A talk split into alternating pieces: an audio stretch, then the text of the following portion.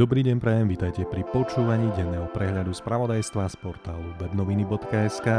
Moje meno je Rastislav a prevediem vás dnešným výberom správ. Je útorok 27. apríla, meniny má Jaroslav, no a dnes je Svetový deň grafiky.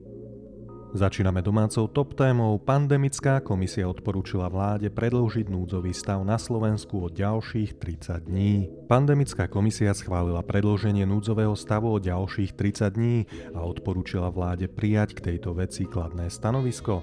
Komisia taktiež navrhla ukončiť pravidelné testovanie v školách a nahradiť ho intervenčným testovaním v školských zariadeniach okrem testovania v čiernych okresoch podľa COVID-automatu. Predseda SAS a minister hospodárstva hospodárstva Richard Sulík mal k tejto veci trošku iný názor.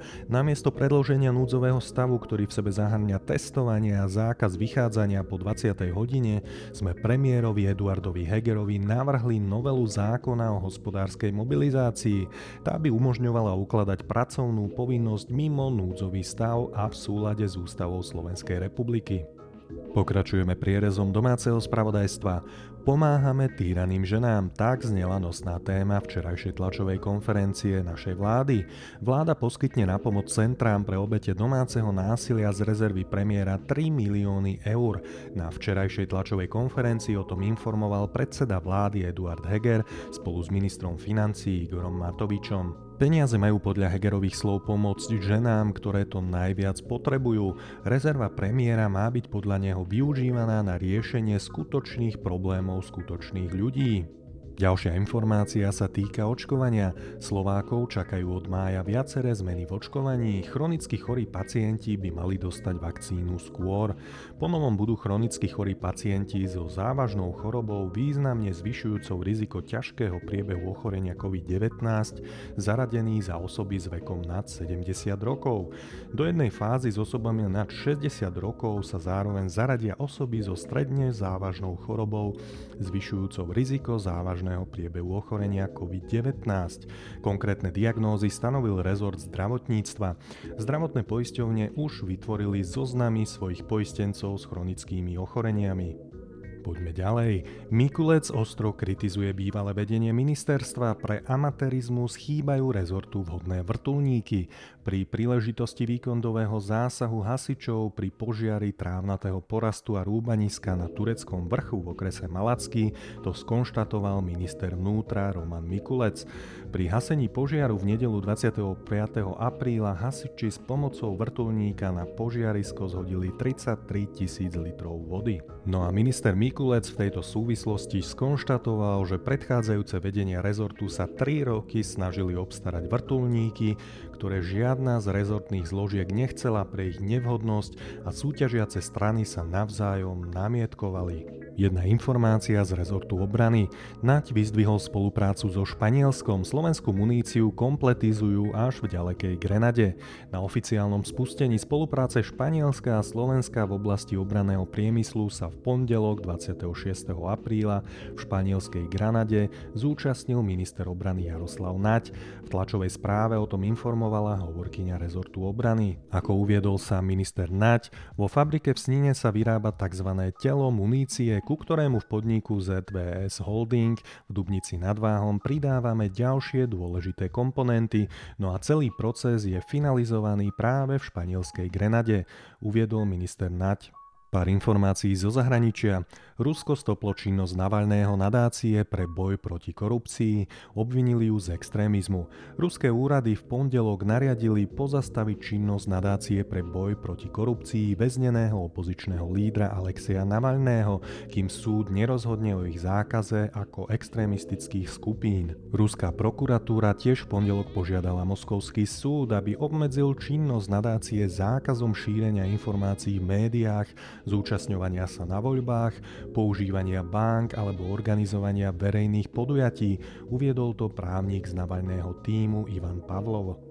Jedna smutná informácia zo susednej Českej republiky. Zomrel Ivan Miloš Havel, vedecký pracovník a brat českého ex-prezidenta Václava Havla. O jeho úmrtí informoval v nedelu 25. apríla vo svojom facebookovom profile na sociálnej sieti riaditeľ knižnice Václava Havla Michael Žantovský. Pracoval ako vedecký pracovník v Československej akadémii vied.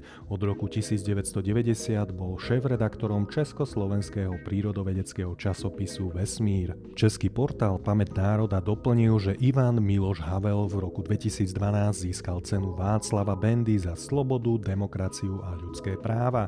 Cenu mu udelil Ústav pre štúdium totalitných režimov.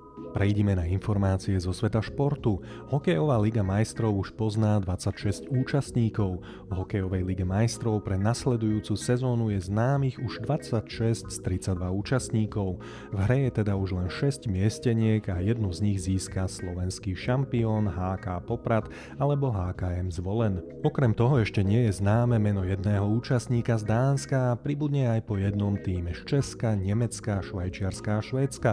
V ročníku 2020 2020-2021 sa hokejová Liga majstrov nehrala pre pandémiu koronavírusu.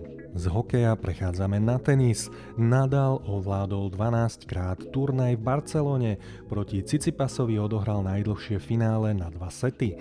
Rafael Nadal je síce fanúšik futbalistov Realu Madrid, ale jeho najobľúbenejší tenisový turnaj v Španielsku je ten v Barcelone. V nedelu na podujatí Barcelona Open Bank Sabadell dobil 12. miestny titul titul, keď vo finále zdolal Gréka Stefanosa Cicipasa 6-4, 6-7 a 7-5. Strhujúce Nadalové finále trvalo 3 hodiny 38 minút, no a Nadal v 10. geme 3. setu za stavu 4-5 a 30-40 odvrátil súperov mečbal. Sériou troch získaných gemov priklonil víťazstvo na svoju stranu. Vypočujte si moje tipy a odporúčania na články z redakcie portálu webnominy.sk. Koaliční poslanci nezdielajú pesimizmus voličov, veria, že vydržia celé funkčné obdobie. Podľa 38,3% opýtaných vláda padne do niekoľkých mesiacov, 26% jej dáva rok, maximálne 2. Prieskum sa od 31. marca do 7. apríla na vzorke 1001 respondentov. Koaliční poslanci tento skepticizmus voličov nezdielajú, tvrdia, že v pracovných vzťahoch pozorujú zmenu k lepšie lepšiemu a pád vlády nepredpokladajú. Ak vás táto téma zaujíma, viac sa dočítate v článku Kamily Oláhovej. Ešte jeden typ na veľmi zaujímavý článok. Slováci v Lani podali menej návrhov na rozvod. Sú za tým peniaze, láska alebo rozum? Analytické centrum Ministerstva spravodlivosti vo svojej novej správe uviedlo, že počet návrhov na rozvod sa v roku 2020 v porovnaní s rokom 2019 znížilo 10,6% z 11,6 tisíca na takmer 10,4 tisíca. Mnohí ľudia očakávali, že takéto podmienky počas pandémie pandémie budú znamenať nárast rozvodovosti medzi Slovákmi, ktorí jednoducho takýto tlak nevydržia. Rovnaké očakávania malo aj samotné analytické centrum, no ako zistilo, opak je pravdou. Viac k tejto téme píše Lukáš Dedík. Dnešný útorkový infobranč sa dostal do svojho záveru. Ešte si povieme, aké počasie môžeme dnes očakávať. Malo by byť jasno až polojasno, miestami oblačno, denná teplota by sa mala hýbať medzi 9 až 17 stupňami Celzia. Slabý až mierny vietor. Počúvali ste denný prehľad zo spravodajského portálu webnoviny.sk. Moje meno je Rastislav, ďakujem za vašu pozornosť a želám vám pohodovo prežitý deň.